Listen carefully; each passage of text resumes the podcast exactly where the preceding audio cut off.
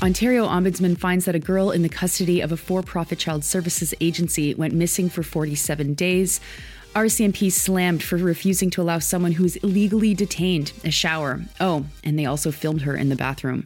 The Royal Bank is the biggest investor into fossil fuels in the world, and 18,000 cows die in a barn fire in Texas, though similar carnage happens in Canada too. Good morning. It's Friday, Friday, April 14th. I'm Nora, and here are your headlines.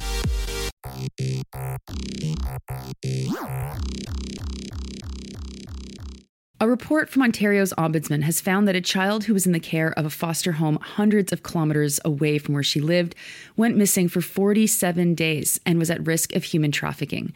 She was just 13. She's from Northwestern Ontario, and Kenneth Jackson from APTN has named her Misty. She was placed with the Johnson Children's Services in Southwestern Ontario. Jackson notes that the company is a for profit foster agency. Anishinaabe Abinoojii Family Services placed her there because she had complex needs and it was the only place with sufficient care that she needed.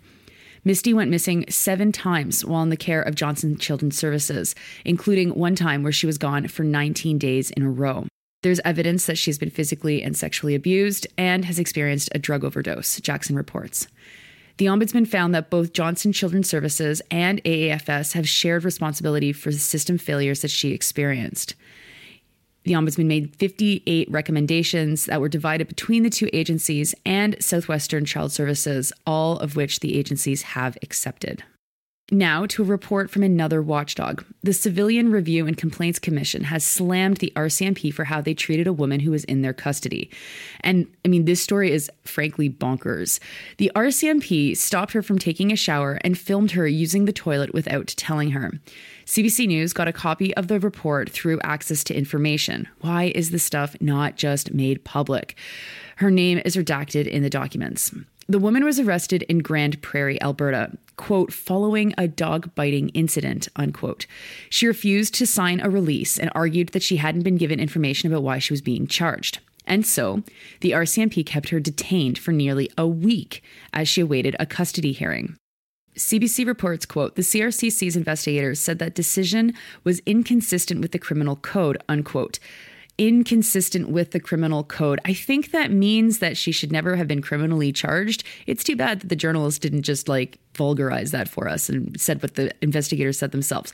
But let's go on. She was charged with two bylaw offenses not criminal offenses. Information that really should have been at the start of the article rather than kind of buried down in it. So she's charged with two bylaw offenses a dog biting incident, which should not have resulted in her being detained. She should have only been fined. CBC's Catherine Tunney, being extremely generous, wrote that the fact that she was charged with bylaw breaches, which should have only resulted in fines, was, quote, something which seemed lost on the responding officer, unquote, which is quite the euphemism for he acted illegally.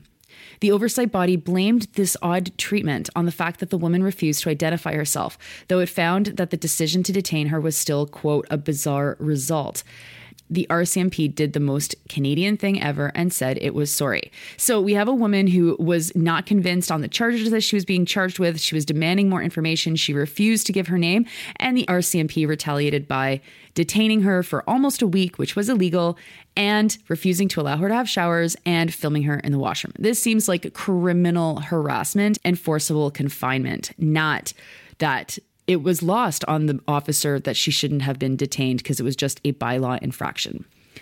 Showers, in particular, have been found to be quote unquote fundamental to personal integrity.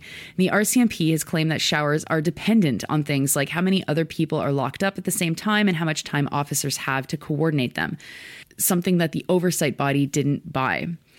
Brenda Lucki, when she was the head of the RCMP at the time of the decision, said that she agreed that showers need to be made possible, but the RCMP refused to respond to the CBC in this story.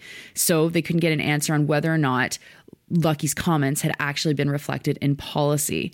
The CBC reported other cases in 2022 where people who were detained were denied showers.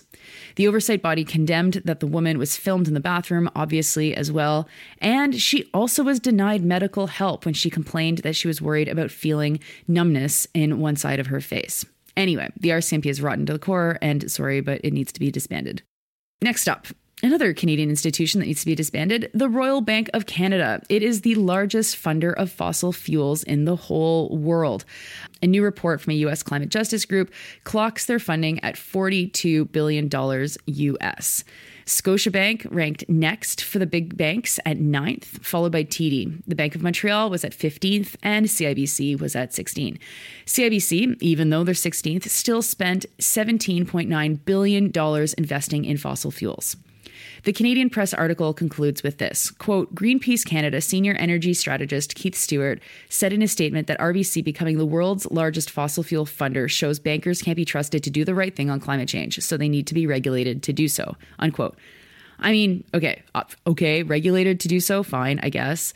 But this is all we've got. It's a pretty thin article, at least the one that appeared at CTV. It's by the Canadian Press. What it doesn't mention is last week at the RBC annual meeting in Saskatoon, many Indigenous representatives tried to get into the meeting but were denied. There was heavy security.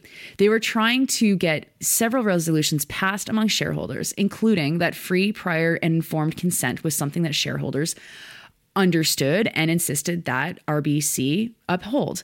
Grand Chief Stewart Phillip from the Union of British Columbia Indian Chiefs said that they were trying to convince the shareholders that these principles could be part and should be part of their decision making. They managed to get 28% of the shareholders to agree, which Grand Chief Phillip said was progress. He told CBC's Power and Politics that they would continue the struggle.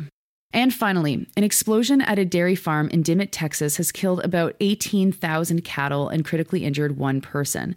It's the deadliest barn fire recorded since animal welfare started tracking these kinds of deaths. The theory about the fire's cause is overheated equipment, though fire marshals would be investigating further. In 2013, a fire at high grade egg producers in Indiana killed 1 million chickens. I mention this news because I think it's completely nuts to me that single farms would even have that much cattle. I think of my uncle's dairy farm that had enough cows that they knew every one by name. 18,000 is horrifically too big. Though the story made me look into other large fires in Canada, as there was one a couple of years ago in Saskatchewan at an Olymel farm that made me swear off pork forever, but I couldn't remember the details. In searching for it, I found news from February. Another Olymel hog operation experienced a massive fire just north of Yorkton in Saskatchewan. 10,000 pigs perished in the fire. Fire crews said that they couldn't see a way to stop the fire safely, so they just let it burn out, taking along with it all of the pigs. Local fire chief Brad Sekundiak told CTV, quote, For sure, it was hard to watch them burn. They're animals. They're no different than a human being. You want to try and save a life no matter what type of life it is. It was difficult, but to risk human life over that was a choice I had to make.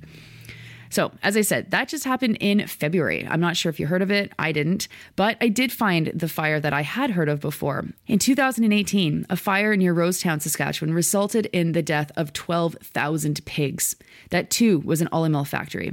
Olymel announced this year it plans to close slaughterhouses in Blainville and Laval in Quebec, both pork facilities, eliminating 170 jobs. Those jobs were represented by UFCW. And just yesterday, Olymel announced that it will close its pork plants at Vallée Jonction in Beauce, where 800 people work. It's the largest employer in the region, and they slaughter 7,000 pigs per day.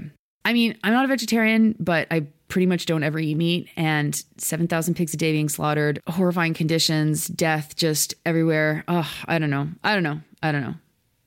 I'm feeling pretty good with the fact that I'm not eating pork these days. Those are your headlines for Friday, April 14th. I'm Nora. It's the weekend. I hope you have something lined up. And if you're working all weekend, well, I hope that you've got Monday off. And I will talk to you then.